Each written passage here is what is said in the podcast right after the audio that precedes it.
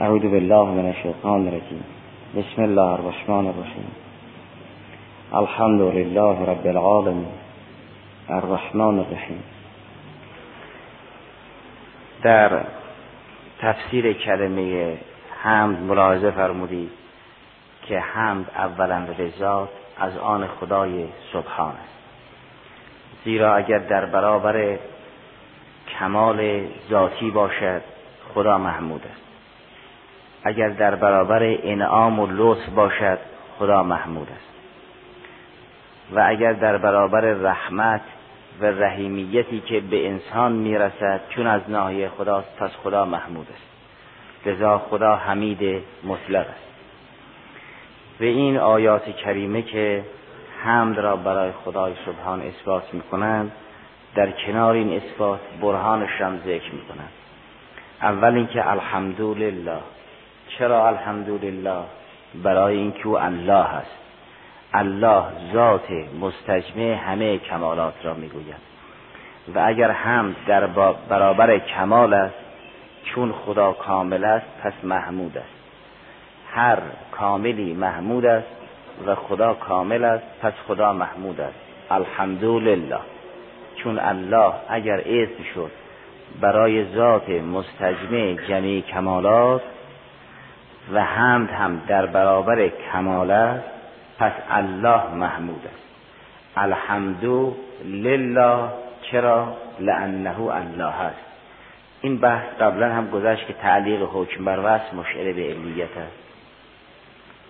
اگر گفتن اکرم العالم یعنی اکرم هو لعلمه. اگر گفتن الحمدو له باید دلیل اقامه کنن. چرا الحمدلله؟ لانه الله. چون الله هست مستجبه همه کمالات است حمد از آن اوست.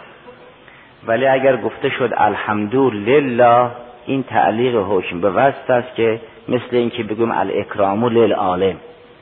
اگر گفتیم الاکرام للعالم این در حقیقت بیان سبب حکم است که سبب ثبوت محمول برای موضوع خود موضوع است. اگر گفتیم الجنت للمطیعین النار للملحدین این تعلیق محمول برای موضوع موصوف دلیل را خود موضوع در بر دارد. الجنت للمطیعین چرا؟ لانه مطیع است. النار للملحدین. چرا؟ چون او ملحد است. الاکرام للعالم. چرا؟ چون او عالم است. ولی اگر گفتیم الاکرام للزید دلیل می‌خواهد. که انسان باید بگوید که لعنه عالمون از این جهت باید او را اکرام کرد. پس اگر گفته شد الحمدو لله حمد مال الله است چون الله ذات مستجمع جمعی کمالات است همین جامعیت کمال سبب ثبوت حمد برای خدای سبحان خواهد بود. این یک دلیل. دلیل دیگر که خدای سبحان محمود است این است که او رب العالمین است. هم در برابر تدبیر و تربیت است و خدای سبحان رب و مدبر و مربی است پس خدا محمود است. خدا مدبر و مربی است هر مدبر و مربی محمود است پس خدا محمود است. این دلیل دوم. ربوبیت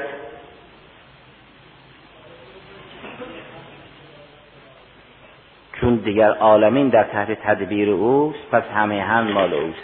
اگر یک گوشه عالم را دیگری تدبیر بکند گوشه های دیگر را خدا می شود گفت به این که هم همش مال خدا نیست.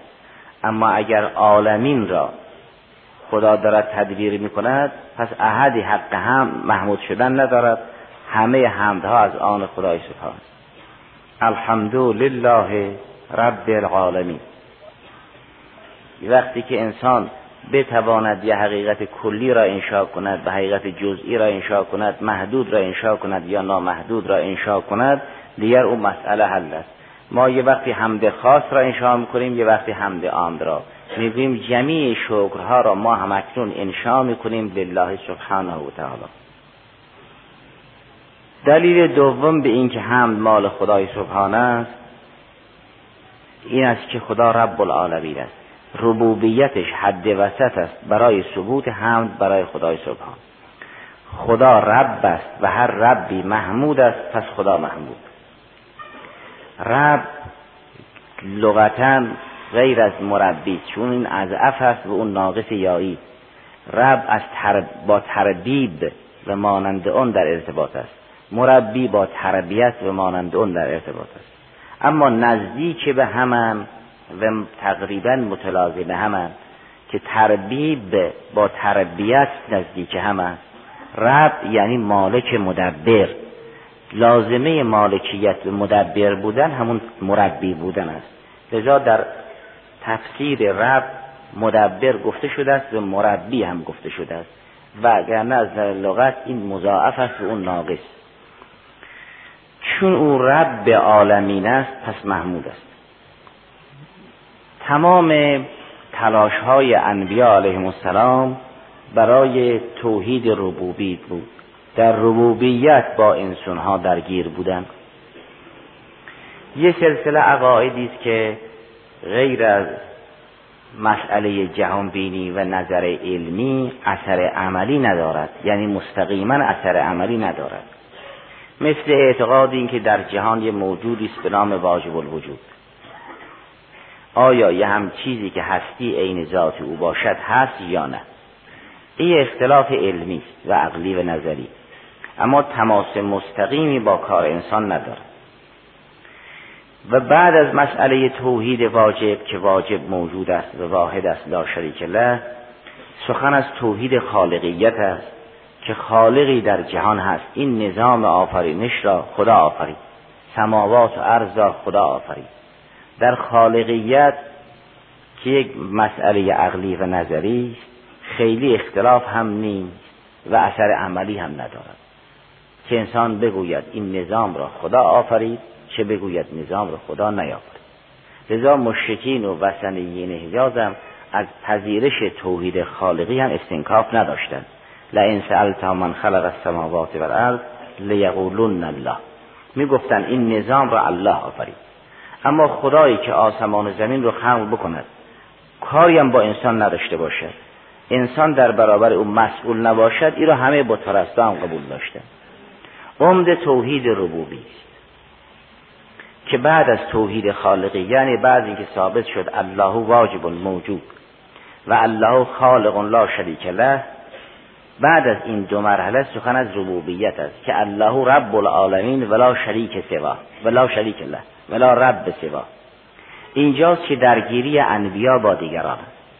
انبیا می‌گویند اون که آفرید باید بپروراند دیگران می‌گویند نه. یا اصلا بشر رب نمی‌خواهد.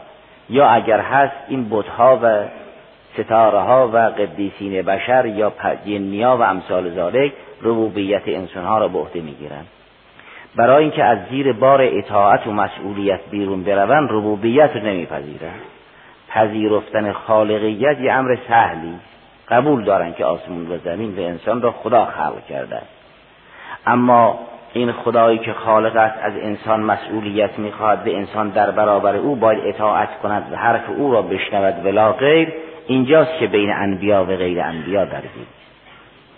به تلاش قرآن کریم برای توحید ربوبی که ثابت کند او رب است ولا غیر. همه نظام را او میپروراند. انسان را هم او تدبیر می‌کند و میپروراند.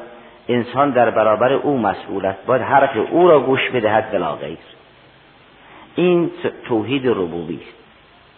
ربوبیت خدای سبحان را قرآن کریم از دو راه اثبات می‌کند. یکی این که ربوبیت با تحلیل عقلی به همون خلقت برمیگردد اگر خدا را قبول دارید که خالق است ربوبیت را هم باید بپذیرید از آن خدا چون ربوبیت یک نحوه خلقت است راه دوم آن است که رو تلازم نه روی تحلیل عقلی. کسی می‌تواند رب باشد که آفریده باشد این چیزی را. اگر کسی چیزی را آفرید می‌تواند او را بپروراند. اگر کسی چیزی را نیافرید و از خلقت او سازمان هستی او بیخبر است قدرت تدبیر او را هم ندارد. پس خدا رب است ولا غیر. یا برای آنکه ربوبیت با تحلیل عقلی به خالقیت برمیگردد یا برای آنکه ربوبیت از آن کسی رو تلازم که خالق باشد اون که آفرید می‌تواند و می‌داند که چگونه بپروراند نه بیگانه اما راه اول که راه تحلیل عقلی است ربوبیت عند تحلیل به ایجاد روابط برمیگردد. خدای سبحان یک چیزی را میپروراند یعنی چه؟ یعنی کمالی را به یک امر اعطا می کند صفتی را به یک موصوف مرحمت می کند خدای سبحان درخت را میپروراند یعنی چه؟ یعنی نمو را به درخت می‌دهد. مسمر شدن را به شجر می‌دهد. و مانند آن. انسان را میپروراند از در جسم یعنی که یعنی این کمالات بدنی و نیروهای ادراکی و تحریکی را به او اعطا می‌کند. این معادن دل خاک را خدا میپروراند یعنی چه؟ یعنی این خاکهای مستعد را به صورتهای گوناگون معدنی در می آورد پس ربوبیت وقتی تحلیل بشود به خالقیت برمیگردد. رب یعنی کسی که روابط بین کمالات و مستکملها را بیافریند. رب یعنی اون موجودی که کمال را به مستکمل و مستعد اعطا بکند. این یه نحو خلقت است. اگر خدا خالق است ولا غیر یعنی غیر خدا احدی خالق نیست پس خدا باید رب باشد ولا شریک له. کسی رب نیست الا الله چون ربوبیت به خلقت برمیگردد این تحلیل. لذا قرآن کریم به مشریم می‌گوید روی جدال احسن. اگر شما میپذیرید همه چیزها را خدا میآفریند باید بپذیرید که بپذیرید که تدبیر و تربیت همه چیزها هم از آن خداست بلا شریک له لا رب سوا. این برهان اول. اما برهان دوم که توحید ربوبی را رو تلازم اثبات می‌کند نه روی تحلیل معنای ربوبیت. این است که اگر کسی خواست مبدعی خواست چیزی را بپروراند. جز آن است که باید به همه اسرار درونی او با خبر باشد. جز آن است که باید به همه چیزهایی که با او در ارتباط است یا او با اونها در ارتباط است بداند. جز آن است که باید اون توان را داشته باشد که این پیوندها را مستحکم بکند. این ملازم است با خالقیت. کسی که خلق کرد می‌داند این اشیا چی میطلبند با چی در ارتباطند چی با اینها سازگار است چی با اینها سازگار نیست. لذا قرآن کریم میفرماید تدبیر جهان جز به عهده خدا به عهده احدی نخواهد بود. اون که آفرید می‌تواند بپروراند. پرورش صفت آفریدگار است. او که اعتا کل شیء خلقه همو باید هدایت کند. الذی ربنا الذی اعتا کل شیء خلقه ثم هدا. یعنی او را به جهاز درونی آماده کرد مجهز کرد سپس او را به هدفهای خاصش هدایت و راهنمایی کرد. ممکن نیست غیر خالق بتواند ربی برای مخلوق باشد. با این دو برهان در سراسر قرآن کریم ملازم فرمید که خدای سبحان توحید ربوبی را اثبات می کند به اونها که در برابر غیر خدا خاضعند میفرماید به این که کسی که شما را آفرید باید بپروراند. خدا رب العالمین است ولا شریک له. و مشرکین در این ربوبیت گیر داشتند. و اگر توحید ربوبی تثبیت بشود توحید عبادی هم تثبیت خواهد شد. یعنی وقتی ثابت شد خدا رب است ولا غیر ولا رب سوا باید پذیرفت که خدا معبود است ولا معبود سوا. توحید ربوبی مثل توحید خالقی مثل توحید واجب جزء مسائل فلسفی و عقلی است. اما توحید عبادی جزء مسائل کلامی و مانند آن است که خدا معبود است ولا غیر. حالا هر اندازه که توحید ربوبی قوی بود توحید عبادی هم قوی. هر اندازه که توحید ربوبی ضعیف بود توحید عبادی هم ضعیف است. و ضعیفترین مرحلهش همون مسئله ریاض که شرک خفی چون خدا رب عالمینه بنابراین حمد از آن اوست. هر ربی محمود است خدا رب است و رب محمود است پس خدا محمود است. الحمد لله رب العالمین. تمام این توصیف هایی که در قرآن کریم هست خدای سبحان وصف بهی نفسه خودش را با این اوصاف متصف کرده است. اونگاه به انسانها آموخت که خدا را با این اوصاف متصف کنند. لذا در جواب روایی ما هم آمده است که لا تصفوه الا به ما وصف بهی نفسه. شما خدا را توصیف نکنید مگر به اون چیزی که خودش خود را به اون توصیف کرد. ادب توصیف را قرآن به ما آموخت که ما چگونه خدا را توصیف کنیم. لذا کلام خداست. خدا به ما آموخت که ما چگونه او را حمد کنیم. خدا به ما آموخت که چگونه او را تسبیح و تحلیل و تکبیر این اصل کلی هر که مالک مدبر بود محمود است. منتها غیر از خدا کسی دیگه نیست. پس غیر از خدا هم ثابت می کند که هم مال خداست هم ثابت می کند که هم برای غیر خدا نیست. کسی خدای سبحان را توصیف نمی کند مگر اینکه به اوصافی که خودش خودش توصیف کرده به ما هم فرمودن که لا تصفوه الا به ما وصف بهی نفسه.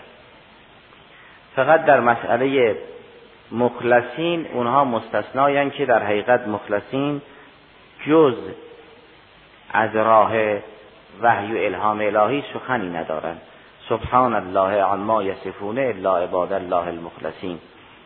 احدی حق توصیف ندارد مگر بندگان مخلص چون بندگان مخلص به جایی می‌رسند که سخن اینها سخن خداست. جز به وحی الهی سخنی ندارد. منتها برای اثبات این که این ربوبیت یک ربوبیت محموده است صفات جمالی بعدی رو یاد می‌کنند به نام الرحمن الرحیم. این الرحمن الرحیم برای آن است که این ربوبیت ربوبیتی شایسته تحمید. چرا؟ چون ممکن است یک مالک و یک مدبر گاهی عالمانه و گاهی جاهلانه گاهی عادلانه گاهی ظالمانه مملوک و اون چه در تحت تدبیر اوست اداره کنه. اون ربوبیت ربوبیت محموده نیست. ربوبیت حسنه نیست.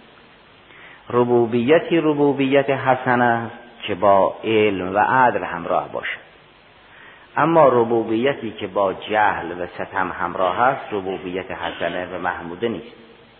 برای اثبات اینکه این ربوبیت ربوبیت حسنه و محموده است این دو صفت که از صفات جمالیه و جلالیه خدای سبحانه جمالیه خدای سبحانه یاد می‌کند. فرماد کدوم رب العالمین؟ کدوم اللهی که رب العالمین است؟ اون اللهی که رب العالمین است که الرحمن است. گاهی با لسان نفی اون نقص را برطرف می‌کنند مثل آیاتی که فرمود و ما یظلم و ربوکه احد.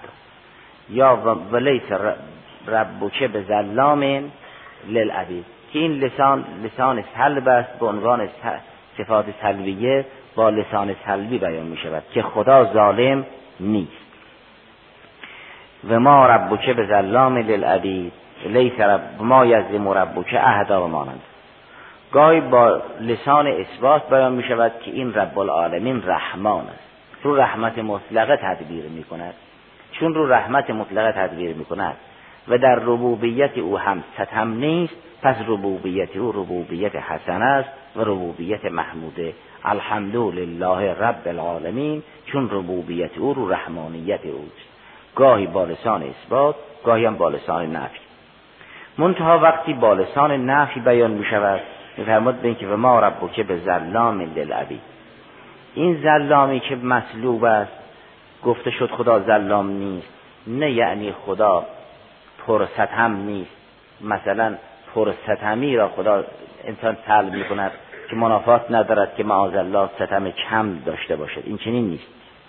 بلکه ستم کم خدا او را ظلام می کند چون اگر او بخواهد به یک ذره از ذرات عالم ستم بکند همه فرو میریزند.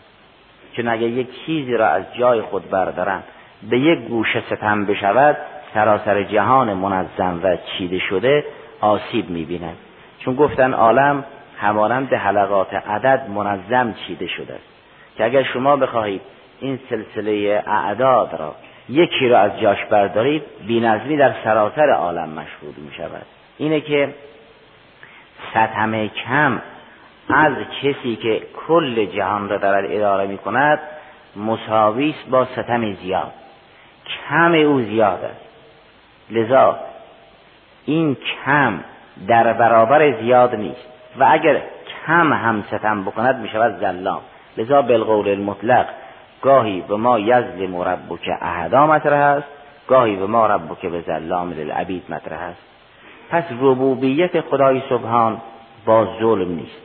ربوبیت خدای سبحان روی رحمانیت است و ربوبیتی که روی رحمانیت باشد ربوبیت محمود است.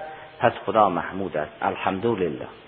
گرچه فعال هم به معنای نسبت میاد مثل بنا و بزاز هم به معنای شغل میاد مثل بنا و بزاز هم به معنای زیادی مثل علام. اما خود ماده نشون می‌داد که اینجا صفت است نه شغل. چون شغل کسی نمی‌تونه زلام باشه که. بقال و بزاز اگر نسبت است برای اینکه شغل به پیشه در اونجا راه دارد. اما در مسئله کذاب نمیشه گفت کذاب سیغه نسبت از سیغه مبالغه نیست. چون کس که نمی‌تونه شغل باشه.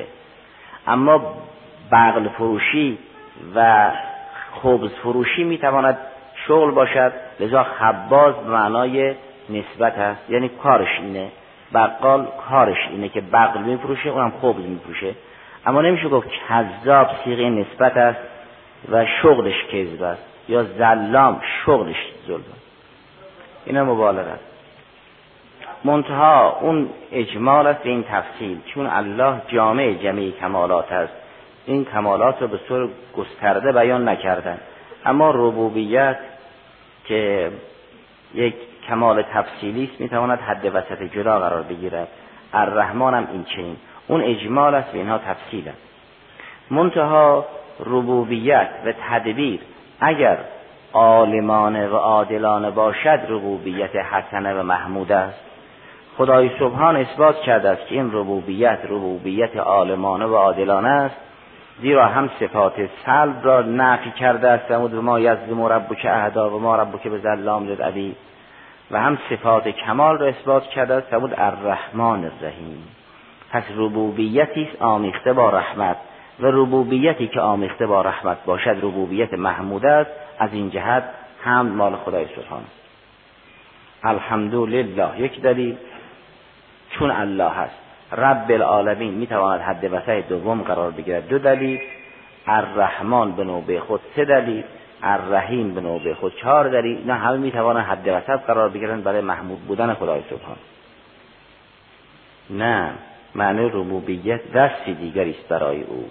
خدای سبحان که عالمین رو دارد میپروراند تدبیر عالم روی رحمت مطلق است. ستم. و غضب و مانند آن در ربوبیت نیست. نظیر دیگر ارباب نیست. ارباب متفرقون خیر ام الله الواحد القهار؟ یا انا ربکم الاعلا؟ یا انه ربی و امثال ذالک؟ اون ربوبیت ها ربوبیت مضموم است و ممدوح نیست. این ربوبیت ربوبیت ممدوح است برای اینکه الرحمن رحیم است. خود ربوبیت می شود دو جور باشد. یا محموده یا مضمومه چون سخن از ربوبیت خداست و او رب العالمین است و همه را میپروراند هم مسائل فرشتگان عالم سماوات عالم عرزین قبل از دنیا و دنیا و برزخ به قیامت لذا باید کل این عوالم را تشریح کند. عالمین که فرمود چون عالمین جمع عالم است همه نشعات هستی را شامل می شود چیزی به عنوان نشعه هستی وجود ندارد. که در تحت ربوبیت الله نباشد. پس خدا رب العالمین است بالقول المطلق. و چون قرآن برای هدایت انسان است و تربیت انسان است مهمترین عاملی که انسان را هدایت می‌کند مسئله معاد است. زیرا اگر کسی مسئولیت را هم فراموش بکند اگر مسئولیت را فراموش بکند و روز حساب را هم فراموش بکند اعتقاد به اینکه خدایی هست و اعتقاد به اینکه خدا همین عالم رو میپروراند رب است بازم سودی ندارد. اگر معتقد بود در برابر همه کارهاش مسئول است و روزی باید در برابر همه کارهاش احضار بشود آن است که در تهذیب و تزکیه او مؤثر است. لذا در تدبیر انسانی و تربیب انسانی و رب بودن انسان مسئله قیامت مطرح. چون خدا رب عالمین است قیامت دارد اگر قیامت نمی داشت معنیش این بود که مدبر انسان نیست. انسان را به چی میپروراند انسان را مثل درخت است بپرورانند او را نمو بدن. انسان را مثل حیوان میپرورانند یه انسان را تنتقلون من دار الادار از یه عالمی به عالم دیگر میپرورانند که به هدف نهایی برسد. انسان را به چی میپرورانند پرورش انسان ربوبیت انسان بدون معاد ممکن نیست. یعنی اگر انسان با مرگ از بین برود و نابود بشود که به مقصد نمی‌رسد. اگر معادی نباشد و اگر حساب و کتابی نباشد اگر هدفی نباشد تدبیر انسان و پرورش انسان به چی خواهد بود؟ خدای سبحان که رب عالمین است سماوات و ارض را میپروراند زمین را میپروراند اما انسان چی میپروراند؟ انسان مثل یک حیوان یا مثل درخت است که چند صباحی سبز و خرم بشود بعد پژمرده و خشک بشود و دیگر هیچ. یا انسان یه موجود نامتناهی است که بالاخره مراحلی دارد یکی پس از دیگری باید پشت سر بگذارد و طی کند. لذا در تدبیر انسان که مهمترین بخش تربیت انسانی است مسئله قیامت رو مطرح می‌کنه. فرمود مالک یوم الدین. همین مالک یوم الدین بودن خدای سبحان هم دلیل دیگری است بر محمود بودن او. اوست که روز قیامت رو مطرح می‌کند. خدا را شکر می‌کنیم که قیامتی دارد. خدا را شکر می‌کنیم که ما را رها نگذاشت. خدا را شکر می‌کنیم که در برابر کارهای خیر ما به ما پاداش می‌دهد. خدا را شکر می‌کنیم قیامتی دارد که ما به ترس از قیامت تن به خیلی از تباهی و آلودگی نمی‌دهیم. اگر قیامتی نبود انسان درنده بود. و قرآن کریم وقتی دلیل تباهی مجرمین را ذکر می‌کند میفرماد دلیلش اینه که اینا قیامت را فراموش کردن. لهم عذاب شدید بما نسو یوم الحساب. چون قیامت را یاد از یادشون بردن دست به تباهی زدن. ممکن نیست کسی به یاد قیامت باشد و گناه بکنه. و اگر قرآن رب خدای سبحان رب است مدبر است و مربی است و تدبیر انسان جز از راه قیامت ممکن نیست لذا در این بخشی که حمد خدا را با این ادله اثبات می‌کنن یکی از بهترین حدود وسطا برای اثبات محمود بودن خدای سبحان مسئله قیامت است. لذا فرمود مالک یوم الدین. چون خدا مالک روز جزاست. حالا بحث هایی در کلمه شریفه مالک هست که مالک هست یا ملک هست و این جمله ها رو ملاحظه فرمایید. در پایان بحث به مناسبت هفته وحدت این حدیث شریف را از تعمیر سلام الله علیه بخوانیم و مرخص بشیم.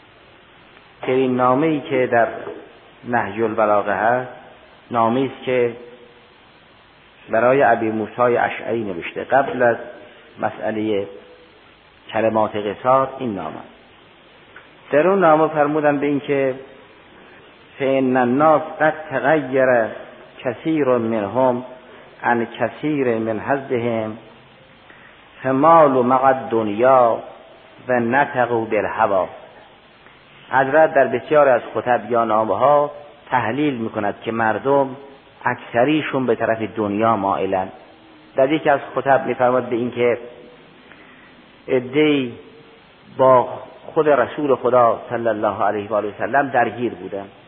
یه رقم مهمی از منافقین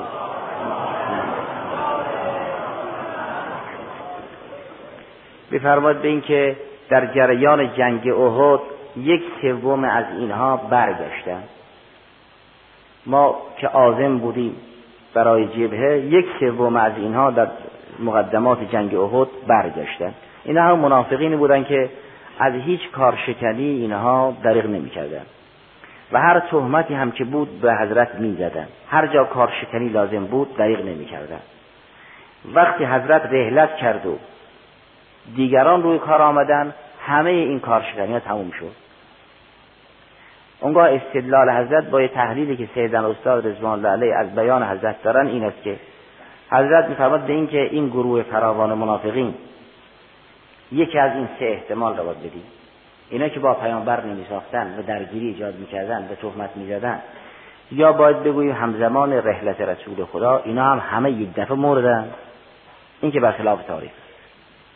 یا باید بگوییم اینها همه مثل سلمان و عبازر شدند و توبه کردند و آدم صالح و خوب شدند. دیگه کار شگهی نکردن اینم که نیست. یا ساختن با دستگاه.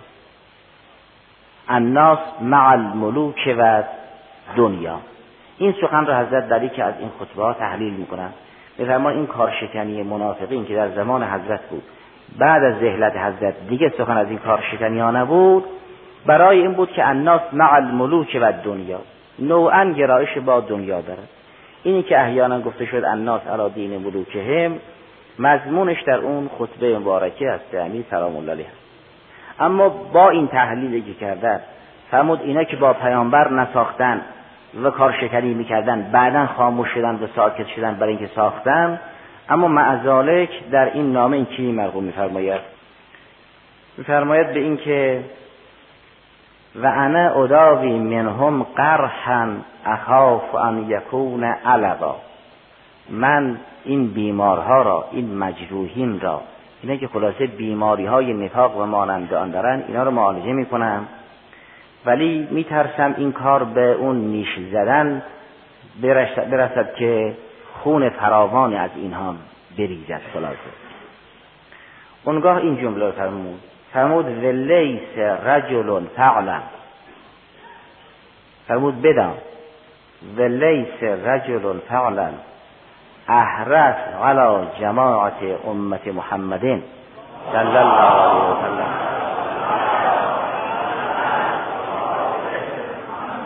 صلی الله علیه و آله وسلم و الفتها منی. گرچه اینها نسبت من ستم کردن. ولی هیچ احدی به اندازه من مردم رو به وحدت دعوت نمی اون مقداری که من مائلم مسلمین متحد باشن احدی مثل من نیست. چون من می‌دانم خطر تفرق چیه. فرمود ولیس رجل فعلا به علی موسی می‌گوید فرمود ولیس رجل فعلا احرس علی جماعته. حریستر بر اتحاد مسلمین از من نمیاد. چون از همه مقاماتم گذاشتم هر جمع که لازم بود کمک کرده الان اگر ما این نظام را متشکل نکنیم خدای ناکرده اختلاف رخ نکند چیزی از قرآن و اسلام نمیماند. فرمود هیچ فردی در بین امت پیامبر از من بیشتر به وحدت علاقمندتر نیست. و که ما نشون دادیم از حقمون گذاشتیم. و لیس رجل فعلا احرس على جماعت امته علیه آلاف و تحید و سنا و الفتها من. این کاری هم که من می‌کنم که احدی به اندازه من مسلمین را به اتحاد دعوت نمی کند برای این است. ابتقی به ذالک حسن الثواب و کرم المعاب من امیدوارم خدای سبحان ثواب خوبی به من مرحمت کند و در اون بازگشتنگاه که به خدا برمیگردیم خدا با ما کریمانه برخورد کند و سعفی بالذی و ایتو علی نفسی. من امیدوارم با این تعهدی که کردم با این پیمانی که بستم وفادار باشم. کاری نکنم که در بین صفوف مسلمین خدای ناکرده اختلاف ایجاد بشود. اونگاه به ابی موسی تهدید می‌کند. میگه به اینکه اگر تو وضعیت برگشت من اون کسی نیستم که در برابر باطل آرام بگیرم. الحمدلله.